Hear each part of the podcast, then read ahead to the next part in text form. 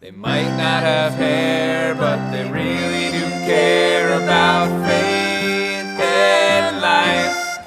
Two bald pastors. Welcome to Two Bald Pastors, a podcast about real faith and real life. I'm Jeff Sinabaldo, And I'm Joe McGarry. and we are two follically challenged pastors serving in congregations of the New England Synod of the Evangelical Lutheran Church in America, or as we like to call it, the ELCA. Today we have with us Mikka McCracken from uh, ELCA World Hunger, and uh, we're very excited to talk with her today because she's going to be our speaker at our New England Synod Assembly this June. Welcome, Mikka. Thank you. Hi there, everyone.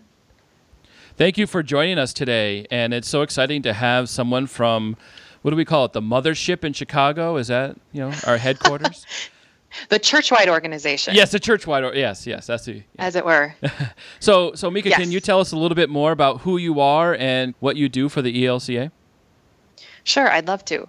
So again, my name's Mikka McCracken. I like to joke that it's very catchy because it has a lot of double letters in it. And so I'm a lifelong Lutheran, ELCA Lutheran. I grew up in northern Minnesota. My background is in political science and peace studies, and I've been at I've actually been at the church-wide organization for almost seven years now. Wow. Yes. And so at the shop currently, I am the director for planning and engagement with ELCA World Hunger, which is just a fancy way of saying that it's the part of the work that helps the program to connect with congregations and communities, our network of hunger leaders. So it includes the networking and the education work. And then the planning piece is really more geared sort of internally to the strategic planning of the overall hunger effort that we participate in as a church. And how did you get involved with that?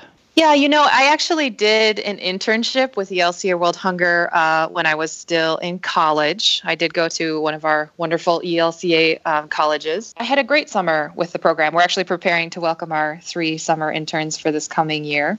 Cool. Um, yeah, and as a lifelong Lutheran, I mean, I came up through the youth stuff actually in my home synod and really wanted to be part of the church's work in the world. So I found my way here. That's great. So, can you tell us a little bit about some of the things that World Hunger is currently doing, some programs or stories? I like to start with sort of a quick phrase everyone can use when their friends or congregation ask them, What is ELCA World Hunger anyway? And so we say ELCA World Hunger creatively and courageously works toward a just world where all are fed. And I think it really kind of encompasses the vision that we believe and know as Lutherans and people of faith that, God has created an abundance. And so we say that in the world today, uh, we produce one and a half times enough food to feed every person on the planet. For a lot of people in our congregations, they're going to remember the time when our goal was to produce enough to feed the world. Yeah. Um, and so the great news is that that actually is a reality today, one and a half times enough food. But we know also at the same time that a full third of that food that's produced never actually makes it to a plate. Mm. And that can be for a number of different reasons. But really, then we can say that hunger is not caused by scarcity, hunger is caused by inequality. And as Lutherans, we know that we're separated from our neighbor through sin, um, but that through the promise of really the life, death, and resurrection of Christ, we have a role to play and have something to say about that. And so ELCA World Hunger really is the way that you want to take action when you want to work through your church. So we work namely as a church with other churches, and that includes uh, work in over 60 countries. So ELCA World Hunger actually had its best year in terms of giving last year. Over $21.9 million was given and put to work by Lutherans like us, which is sort of amazing, That's right? amazing. That is great. That's, That's awesome. fantastic. Yes, yes. And so it's over 250 international projects and programs, and over 300 uh, here in the United States and Puerto Rico. So what I like to say is, just remember that the United States is also part of the world. Yeah, yeah. You know, you know. So like 70% of the gifts that are shared internationally, the rest of it stays here at home to do the work in our congregations and communities with uh, your partners.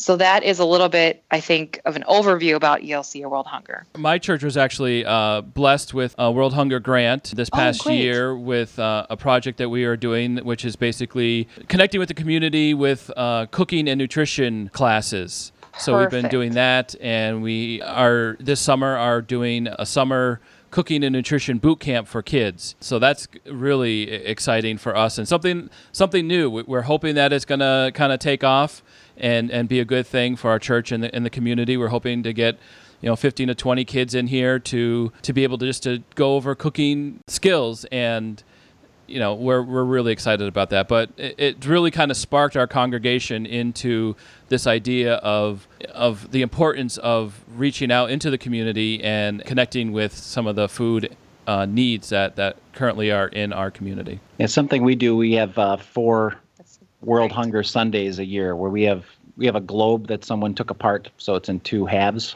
and then those serve those Huh. serve as the the offering basin for those. So we have it's an additional offering we do on a Sunday and lift that up four times a year. And uh, so that- good. that's it's people get into it. They love it. Yeah, we think that about 98% of E ELCA congregations report doing something in their community about poverty and hunger. And we know that the way they we engage with E ELCA World Hunger looks different depending on our place and congregation. Um, but we're so thankful for that. Those are two excellent examples. Yeah, You great. could get 98% of Lutherans to agree on much else. So I know. I know. yeah yeah Exactly. So we know that there's the capital campaign for the ELCA that is currently going on, and, and part of that is ELCA World Hunger. So can you talk a little bit about the connection between those two? Sure. The campaign for the ELCA, uh, official name Always Being Made New campaign for the ELCA. You know, when I talk about this, I really like to think about where we've come from because I help it I think it helps us talk about where we're going.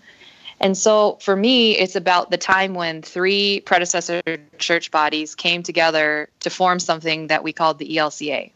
And even though we trace our history back a long ways, we, as the ELCA, are fairly young. And so this was a chance for the church, kind of at the quarter century mark at 25 years, to say, hey, why did we come together in the first place?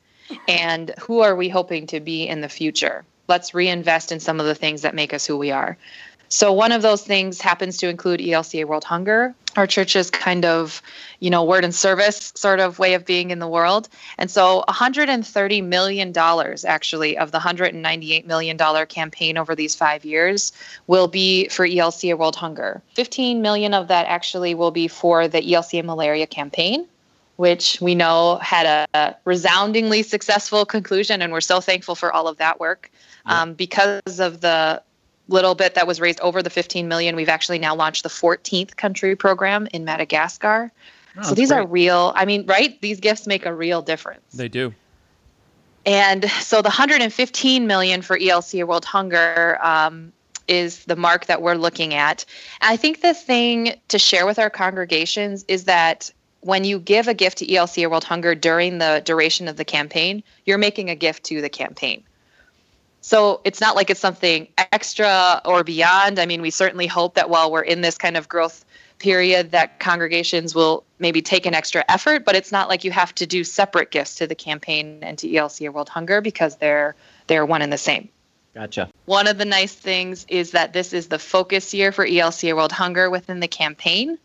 And they've broken up the different years to have focuses. So next year will be Global Church. But E ELCA World Hunger focus year really means that we're able to invite congregations into some specific and special activities, which is which is really great. Awesome. And how do you get that message out? I mean, I know you're coming to our Synod Assembly. Uh, What are some of the other ways that you've been able to connect with folks, or maybe that you specifically do in, in your work? Uh, I would say we're doing four kind of invitational things for congregations to consider this year.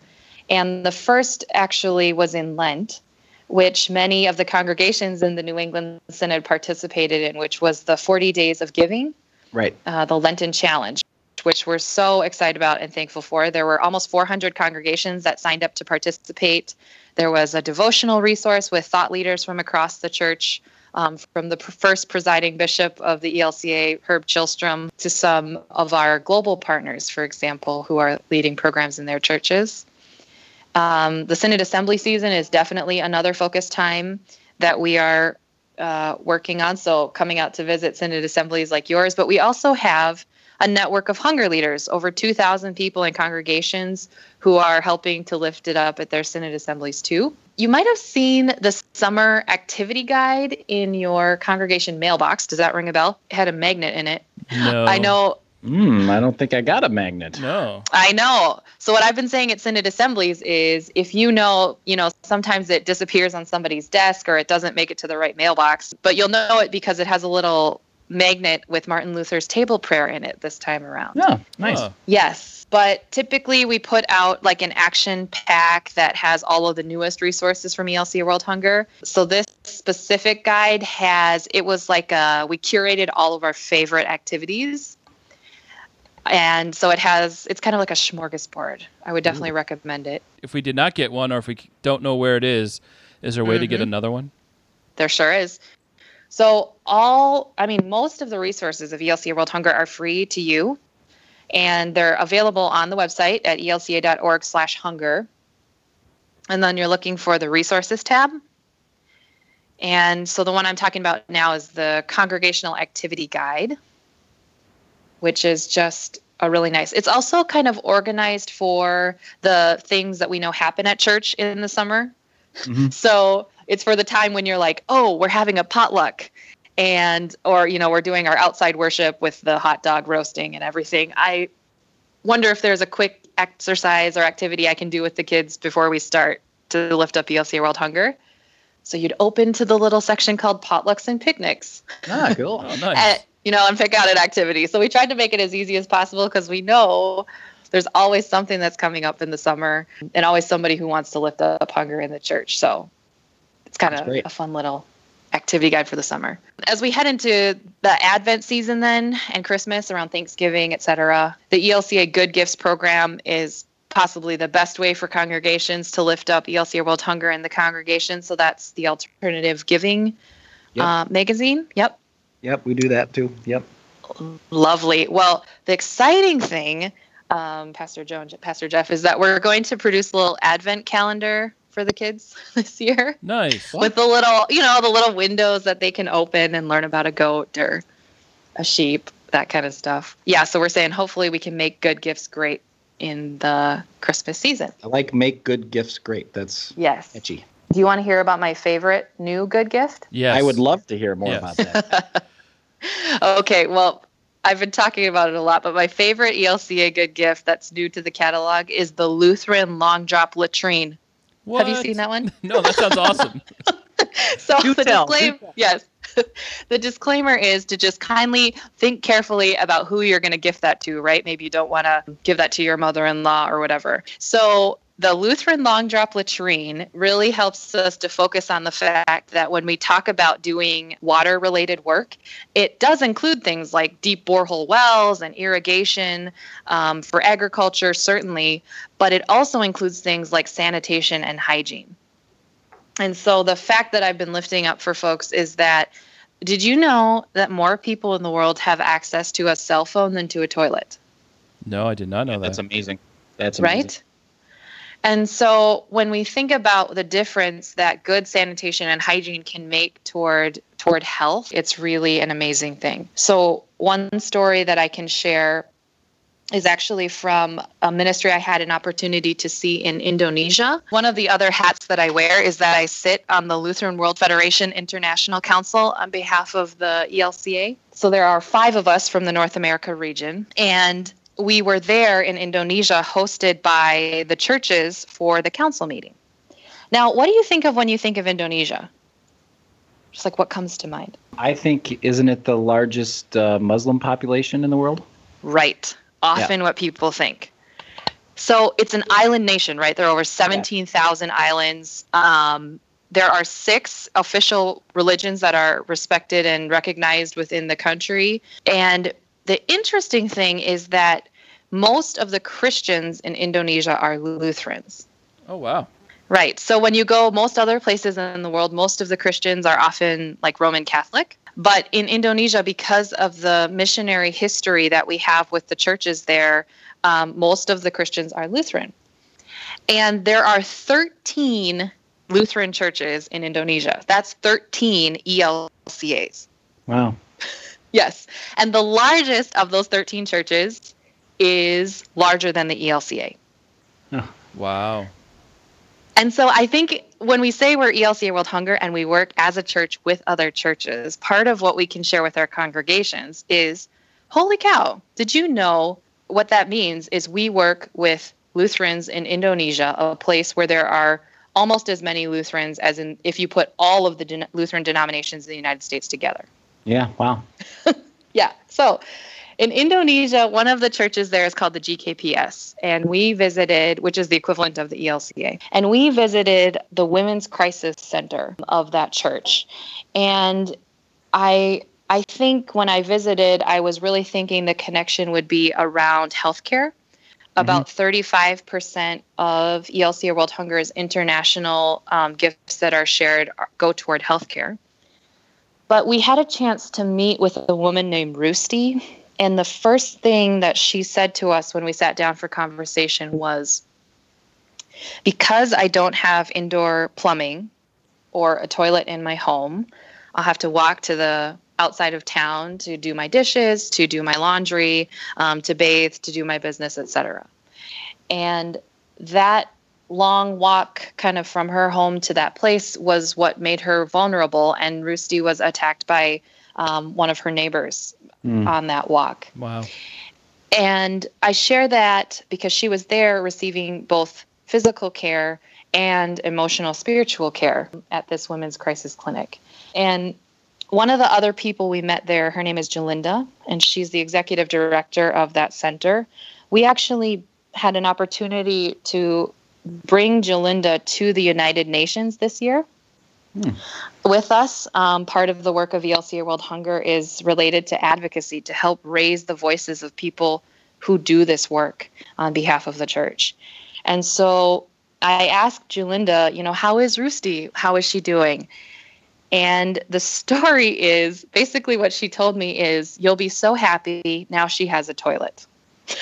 and I, I thought to myself, this is perfect because we want examples of the Lutheran long drop latrine. And so we, we, you know, went home to our respective places and we're on Facebook Messenger kind of comparing notes.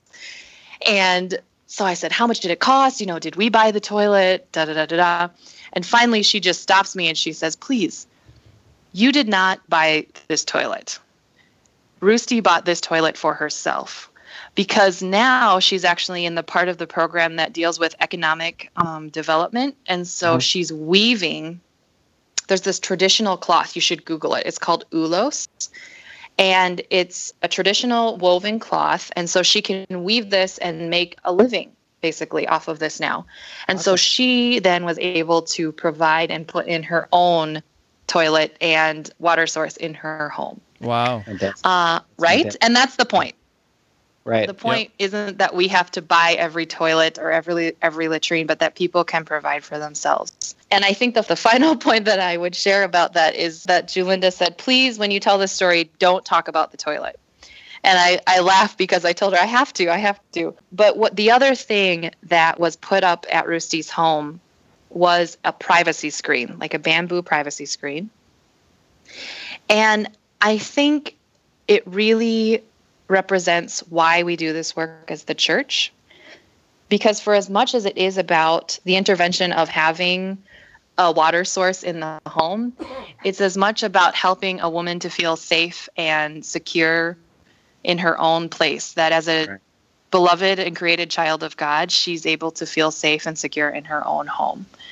And that's the difference that the church makes when we do this ministry together. That's fantastic. That's great. It's real empowerment there. When we give to World Hunger um, or Mm-hmm. to, to give to the church, it, it's just a nebulous thing. You know, we, we say, oh yeah, we're Right. doing this great things, and then we have the good gifts catalogs out there, and and you know someone might get excited about that, and and but you don't really have a follow up after that. And to hear, okay, you know, the ten dollars that I put in the offering plate for ELCA World Hunger is actually making a difference in this person's life, and here is an example of how that is happening. It, it's a powerful story and, and amazing to be able to to know where that's going and, and how that's being used. And it's more than than I could imagine. You know, my ten dollars or twenty dollars going into a plate will will do for someone. That $10 could look like your garden project Right. or your cooking project with the kids, and it could look like a latrine uh, halfway around the world. Right. Yeah. Right. Very cool.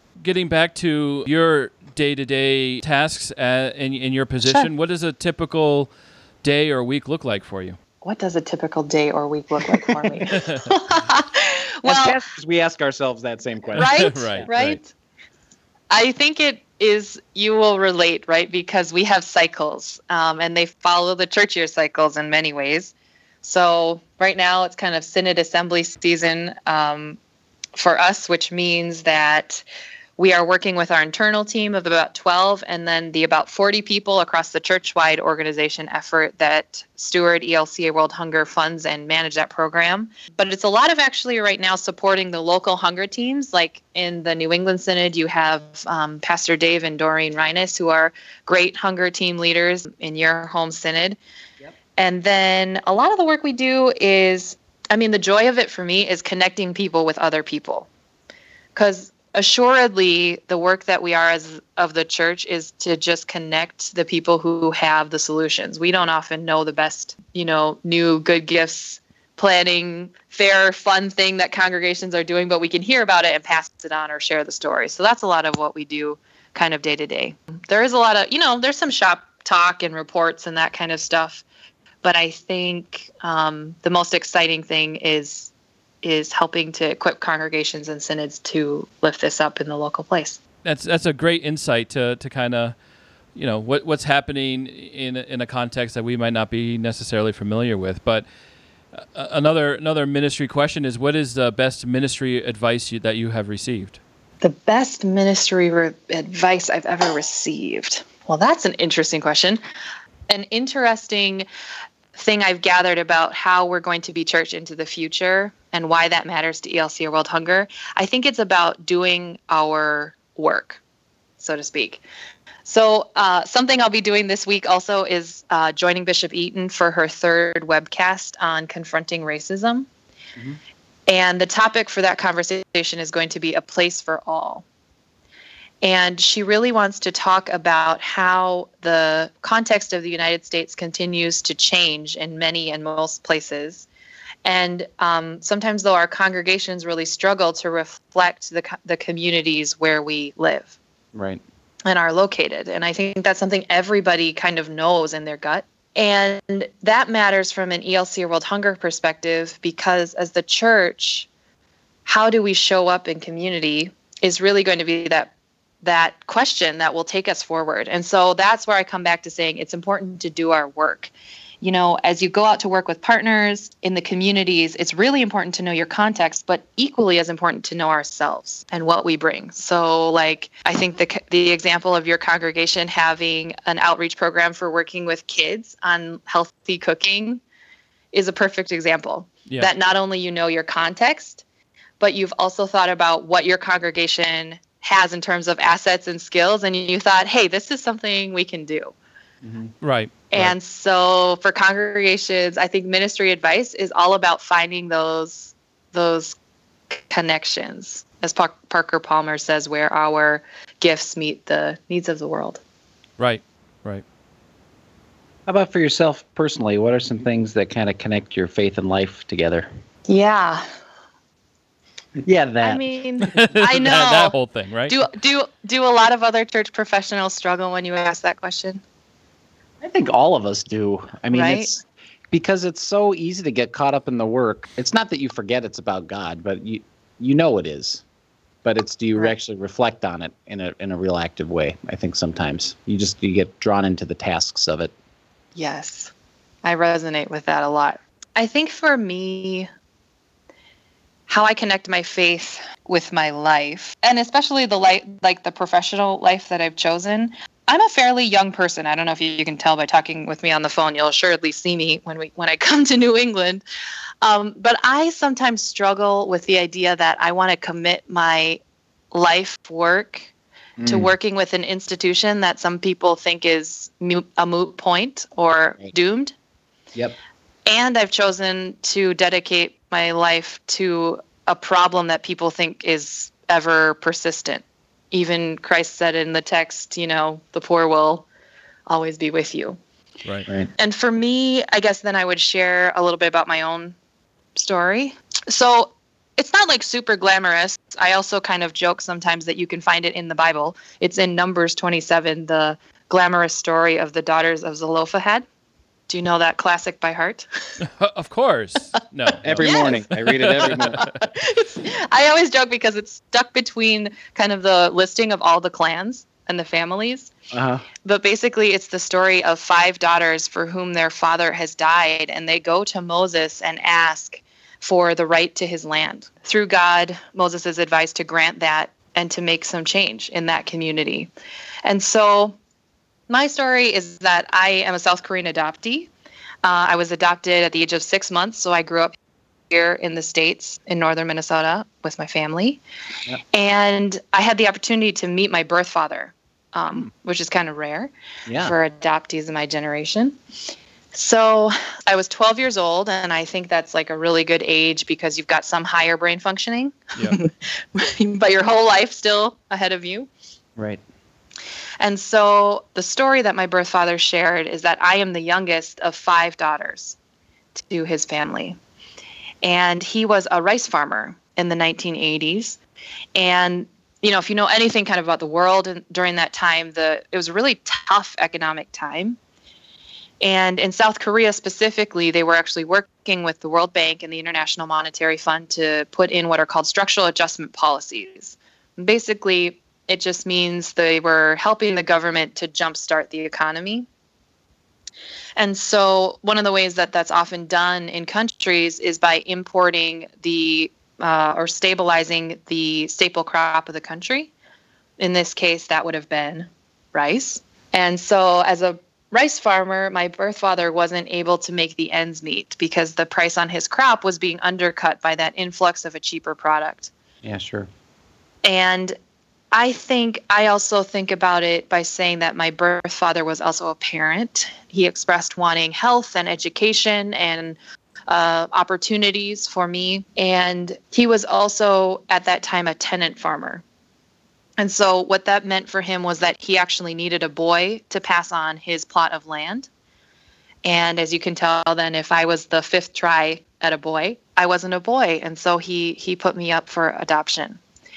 And I have never wanted for anything a day in my life. I've had a great education. I've never wanted for food or anything like that. But I really think that there are systems in this world that affect entire countries and individual families.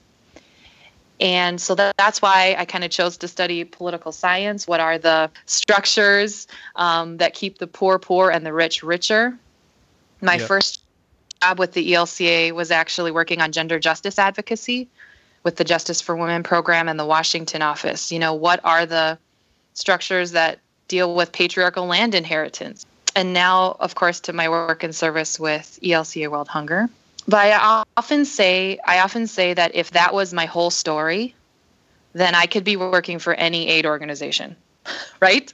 Right. Yeah. Right. Right. pick any other group. But I think because I came up in the church, it really gives me hope.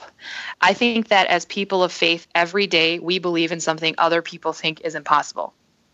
We quite literally believe in the life, death, and resurrection of Jesus Christ. And that's something that other people think is nuts. And Yeah. if we, as people of faith, can't say that an end to hunger and poverty is possible, no one else will. And it gives me courage and it gives me hope and it helps me to persist.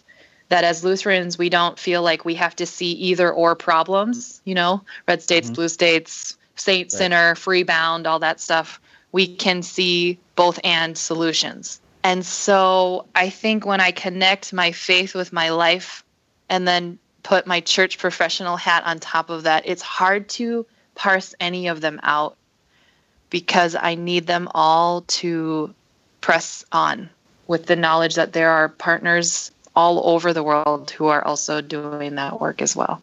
Thanks for sharing that. So you, you met your father and then My birth did you father. go, Mhm. your birth father, right? And then and then you came home to your family. Uh, how how was that? Well, that's interesting. because it's, it- it's a different people part ask of me you. very often. You you know, what I mean, it's a different part of you that they didn't share. You know what I mean? I, I'm sure, I mean, 'cause I'm sure they helped you process that. I would imagine. I mean, I think the short version of that is that I grew up in a family where my adoption was a very open conversation. Sure. And so for me, for example, the rite of baptism from the Green Book, we welcome you into the Lord's family. We receive you as a fellow member in the body of Christ, workers with us in the kingdom of God. yeah. The the family of the baptized is a very real concept for me. So my family actually we all went to Korea together. Okay. So it was a family excursion. When I look back on that, I'm just really grateful for the ongoing conversation. And every time I share my story, I share it, I'll share it again at New England um, for the folks who don't get to hear the podcast. But every time I share my story, I also learn something different. Hmm. And I think that's been one of the hardest things for me to learn about sharing something so personal in such a public way. But I'll just give you one example, which is I was recently at the Rocky Mountain Synod Assembly where I shared my story. Yeah. And afterward, a gentleman came up to me and he shared that he was uh, head of the Farmers Union for Rocky Mountains in the 1980s. And because of that, he was on the National Board of the Farmers Unions here for the US. And he was one of the people on the delegation who went to South Korea and addressed a 30,000 person crowd in a stadium in Seoul on behalf of the US rice farmers whose crop was being imported into the country to try to share a little bit about their equal hardship um, and to build what he kind of described as brotherly love and camaraderie. Uh huh. Wow. And he, yeah. And so everywhere I go, even though I share this story that's the same to me, I learn and can be blessed by the body of Christ around me. And so he said, you know, what he did after that was he marched on the streets of Seoul with the march that shut down the city with those 30,000 farmers. and we kind of just shared that moment of weeping together and wondering Yeah. if, you know, my birth father could have been in that crowd. So I think a story like this can be something really personal, something shared by a family, and something that just starts a conversation you would never expect. Wow, that's really cool. Yeah. that's interesting Yeah. how we get connected to other people. It really is Mhm. Such a, a a a knit tapestry of not just individuals, but the way God weaves us all together is it's amazing. Right. Sometimes. Body of Christ is a very fascinating thing. Indeed, yeah, absolutely, and uh, dynamic and interesting and creative and uh, broken a lot of the times, and Right. all, all of it. it it's uh, yeah, that's that's cool. Thanks for sharing that. Yeah, you're welcome. What are things you look to for inspiration? Do You have a favorite quote or a Bible verse besides your uh, Numbers 27 Hmm. that all of us are going to go read as soon as this is over? Yes, please do. Verses 1 through 11. One through Um, 11. There it's even Yes. Um, I think okay, so my favorite kind of quote that's not in scripture um, is by Catherine of Siena, Saint Catherine of Siena. Mhm. If you are who you should be, you will set the world ablaze. You know, I think it's a version of Martin Luther, like here I stand, here I stand, I can do no other. That for each one of us, God has made us boldly and you know creatively to do something uh, or to be something to someone and it's about trying to discern where the spirit is at within that to surround ourselves with people who can cultivate our best selves and then to see how that grows Hmm. um, so if you are who you should be you will set the world ablaze That's great. And maybe that's something we can consider corporately together too. I mean, how are we church in each of our expressive ways, you know, through yes our congregations, our synods, our church-wide, our world hunger pieces, you know, how are we setting the world ablaze? It's really that's that's cool. and, and being the the person or the the church or the congregation or the organization that God has created you to be, and not try to be somebody else. Something Right. else, right? When you exactly. try to do that, it it never works out. Right. And it's about doing your work and talking about why are you there and how did you get there and what's the next thing. I I mean, the other interesting kind of moment that I think we're in is looking toward 2017 Yep. as the Reformation anniversary. And I actually was with the Lutheran World Federation's planning team for the Reformation Hmm. when Pope Francis was being elected. And it's not necessarily like ironic, but it's certain certainly an interesting coincidence. we're meeting together and every, you know, your computer screen, your phone screen, the TVs were just plastered with pictures of the cardinals in their garb of St. Peter's Square. And I thought to myself, wow, especially looking at the Cardinals groups, you know, really uh, a group of kind of mo- all men because of the kind of leadership right. of that church, uh, mostly white men and mostly older. And I thought to myself, you know, Andy Warhol said, everyone has their 15 minutes of fame. So 2017 is the year when every Lutheran, every Lutheran congregation, and the ELCA as a whole will have a chance where we get our 15 minutes of fame. You know, the local news crew is going to roll up on the church parking lot and be like, "Hey, pastor, yep, uh, we heard there's this guy, and tell me what is a Lutheran." What does the ELCA mean to you? That is really a unique moment. And so I'm just wondering kind of who will they see when they pan over us? Mm. Mm-hmm and how do we want to be in the world? And that's like the hardest question. But Martin Luther wouldn't have done his work if it was like an easy one. Right, right. so, as people of the Reformation, we have a great opportunity to take that seriously and with a little joy at the same time. Wrapping up here a little bit, we you're sure. coming to the Synod Assembly for the New England Synod, and we have a challenge put out to our congregations to yes um, bring in donations from from congregations into the synod assembly. Do you, do you want to talk a little bit about that and and how congregations can be involved? Sure. Yes, and we are very excited um, about the generous donors in the synod who have kind of put up this challenge. Right. And for me, it's really about being the body of Christ because it's not. Some other synods are doing um, like total goal dollar amount goals, but your synod has chosen to do an all in kind of approach. Right. Uh, and it, it really makes me sometimes think of the widow's mite. You know, not everyone's going to be able to give the largest gift in the synod, and that's not what they've put forth as a challenge. It's actually a challenge of let's do this all together and all be in. And so the specifics, right, are that each congregation will be matched up to a certain amount, and the goal is that everybody would contribute. Right. Should be really exciting. How do you think it's going to go? What have you heard? Uh, I've only heard positive things. I mean, people have been. I mean, we did a, a big push in Lent, and I know a lot of, of, of other congregations did awesome. as well. We just kept lifting it up in front of people. There's this. This is a great opportunity to give. We're doing good stuff together. Here's a way to even do more together, and um, I mean that's nice. the story we want to share. Yeah, I, I've heard really good things about it as well, and uh, my my junior youth group, um, third through fifth graders, did a World Hunger event on Saturday, where they oh, came cool. and we gave them some Monopoly money to go and That's go fun. shopping and, and say, oh, some some people have a lot of money, some people don't have a lot of money. How how does this look? Mm. How does this hmm. feel to have them experience that a little bit? And then found a, a PowerPoint which is kind of a choose your own adventure story type thing and I forget exactly where it came from, but I'll put a link in the show notes. And basically, it says, here's a situation, and you can choose how you're going to handle things. So you can choose mm. to be a male or a female. And then, so we had a group of all girls just on Saturday. So they chose to be a female. And it okay. says, you know, um, do you want to get an education or do you want to stay home and work you know, just do working in the fields and taking care of your six children. And so we mm. kind of let them choose the path that they were they wanted to go on, and uh, they talked about it as a group and what does it mean to to go to work? What are the consequences? You're not going to be able to work in the fields, and you're not going to be able to uh, take care of the kids, and you're not going to be able to do certain things. But there's opportunity if you go and do this. Um, sure. So so we ran through a couple scenarios, which was really mm. kind of neat to see and have the girls get engaged that way and and make those decisions.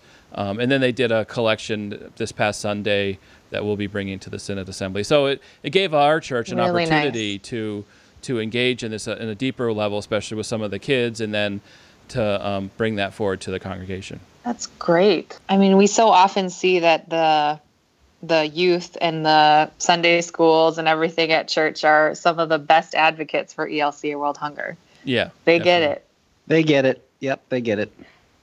I remember when we did the malaria campaign a few years back, how how much sure, people yeah. got into that. You know, we did the little "do not mosquito" signs everywhere, and man, people really thought that was. They had fun doing it, and you could see the direct impact. It was great. Exactly. So we want to thank you for coming on to the podcast today and telling us a little bit more about you, who you are, the work you do, and and really sharing your story, which is uh, we're very thankful about. And uh, we look forward to seeing you at the Synod Assembly uh, coming up here in, in a couple of weeks. And is there anything else that you would like to share with everybody before we wrap up? I think I would just share that if you want to be in touch or you have any questions about ELCA World Hunger, you're sure free to contact me or also our general, we have like a general email, hunger at elca.org. And we can get you connected with any of the resources that I, mes- that I mentioned uh, or answer kind of any questions that you might have in the meantime. And I look forward to seeing you too. Yeah, I'm looking forward to seeing you in person, and uh, also just to double back with Joe, just to say thanks, thanks again for taking time to be with us. We really, really appreciate it. You're so welcome. Thank you for having me. So we hope that you are able to connect in, in some sort of way, and if you are going to the New England Synod Assembly, to seek out some of the keynote addresses and, and that sort of thing, workshops and, and, and everything to learn a little bit more about World Hunger and how you and your congregation can be involved.